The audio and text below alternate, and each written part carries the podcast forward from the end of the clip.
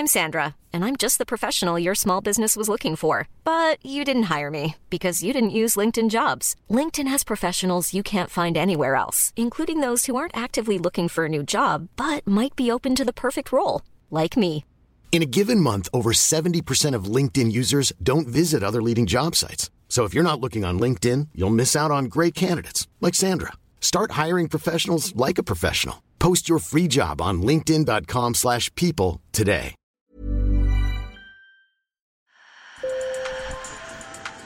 Bonjour. Hello. Hola. Marhaba bikoum. Sur le fil. Le podcast d'actu de l'A F P. Des nouvelles choisies pour vous sur notre fil info. Vous avez peut-être vu passer des accusations de fraude électorale sur la présidentielle depuis dimanche soir. S'appuyant sur une erreur momentanée de la chaîne France deux au moment du décompte des résultats, des internautes affirment que l'élection a été volée à Marine Le Pen. Des journalistes de l'équipe d'investigation numérique ont décortiqué cette fausse info. Pour comprendre un peu mieux cette histoire, je suis allée interroger François Dastier, journaliste à l'A F P Factuel. Sur le fil. Jean-Baptiste, vous commencez par le décompte des voix. À vingt et une heures dix dimanche soir sur France deux, Marine Le Pen est donnée en tête avec quatorze virgule quatre millions de voix contre quatorze virgule deux millions pour Emmanuel Macron. Des chiffres faux, mais qui auraient pu paraître crédibles dans un premier temps, comme nous l'explique François Dastier. À ce stade, en milieu de soirée, entre vingt et une heures et vingt-trois heures, c'est certain, on n'a pas les résultats définitifs, donc c'est normal que les chiffres évoluent. Euh, et en l'occurrence, c'est nor- c'était à peu près normal qu'à vingt et une heures, Marine Le Pen, qui faisait beaucoup, beaucoup de, de scores euh, plutôt bons euh, dans des zones rurales où les, les, les bureaux ferment d'abord, c'est normal qu'elle était devant, mais une fois qu'on compilait tous les résultats, grâce aux projections, on pouvait assez facilement dire que c'était Emmanuel Macron qui, qui allait gagner. Un peu plus tard, Marine Le Pen n'a plus que onze virgule six millions de voix, puis le score final est remonté, lui attribuant au total treize virgule trois millions contre presque dix-neuf millions pour le président sortant. De quoi déclencher des accusations de fraude sur certaines plateformes comme Telegram, Twitter ou Facebook. Plus de deux millions de voix en faveur de Marine Le Pen ont disparu, disaient certains. Ils ont expliqué, euh, France deux, euh, qu'il y avait une erreur d'ordre technique, euh, que c'était leur logiciel informatique qui aspirait ces résultats du ministère de l'Intérieur, qui avait simplement compté euh, plusieurs communes, euh, plusieurs fois. Et donc on se retrouvait avec un compte qui était beaucoup, beaucoup plus important que ce, qui, que ce qu'il ne devait être euh, à vingt et une heures, vingt et une heures quinze. En fait, il y avait trop de voix qui avaient été attribuées aux deux candidats d'ailleurs. Euh, et on retrouve euh, le comptage normal sur la chaîne de France deux quelques heures plus tard. Ça devait être autour de vingt-deux heures trente, vingt-trois heures. De quoi provoquer des accusations de trucage du résultat final, rappelant les semaines ayant suivi la présidentielle américaine en novembre deux mille vingt, dont le point d'orgue a été l'assaut donné au Congrès par des partisans de Donald Trump.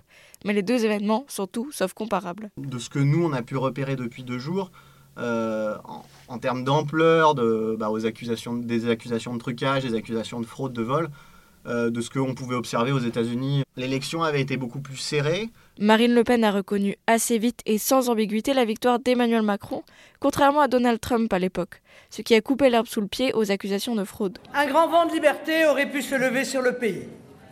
Le sort des urnes que je respecte en a voulu autrement. Cette affaire n'est pas la seule qui a secoué le second tour. Avant même d'arriver dans l'isoloir, l'état des bulletins faisait déjà débat. C'était euh, des bulletins légèrement endommagés euh, qui avaient été envoyés dans les professions de foi euh, dans certaines communes. Et donc on a eu des gens qui, en ouvrant leur profession de foi, euh, découvraient un bulletin, euh, le plus souvent Marine Le Pen, légèrement déchiré. Et assez rapidement, euh, des vidéos, des photos, euh, mettaient en avant ces bulletins légèrement déchirés en disant « Attention, ce sont des bulletins Marine Le Pen légèrement déchirés. Euh, si vous les mettez dans l'urne, ce sera compté comme des bulletins nuls. » Et euh, c'est de cette façon un petit peu qu'on va euh, soustraire des voix à la candidate du, du Rassemblement National. La préfecture du Nord a confirmé qu'elle avait, qu'on a contacté aussi, qu'elle a confirmé qu'il y avait eu beaucoup de signalements, notamment de maires de communes, de bulletins endommagés, pas simplement à Marine Le Pen, pas simplement des bulletins Marine Le Pen d'ailleurs. Mais au-delà de tout ça, on a voulu vérifier est-ce que euh, le fait qu'un bulletin soit légèrement déchiré, euh, ça pouvait entraîner euh, l'annulation du, enfin sa, nul, sa nullité quoi. Et là, euh, on a contacté à la fois euh, la commission responsable du processus électoral, on a contacté des, des avocats spécialistes en droit, droit électoral, qui nous ont à peu près tous dit que euh, à partir du moment où le bulletin n'est pas euh, identifiable, Euh, qu'on ne peut pas forcément attribuer le bulletin à « Ah, c'est euh, Madame Michu qui a voté parce qu'elle a déchiré un petit peu ». a priori, le bulletin ne sera pas annulé. Alors pour finir, j'ai demandé à François quelles étaient selon lui les causes de la propagation de ces fausses informations. De manière générale, ça relève finalement plus souvent d'une méconnaissance du processus électoral que euh, d'une véritable volonté de désinformer. Euh, même sur l'histoire finalement de, des bulletins déchirés, il est tout à fait possible que ce soit juste quelqu'un qui ne sache pas, quoi. Enfin, qui se dise, bon, bah, si ça se trouve, le bulletin est nul, mais je, on ne sait pas trop, quoi.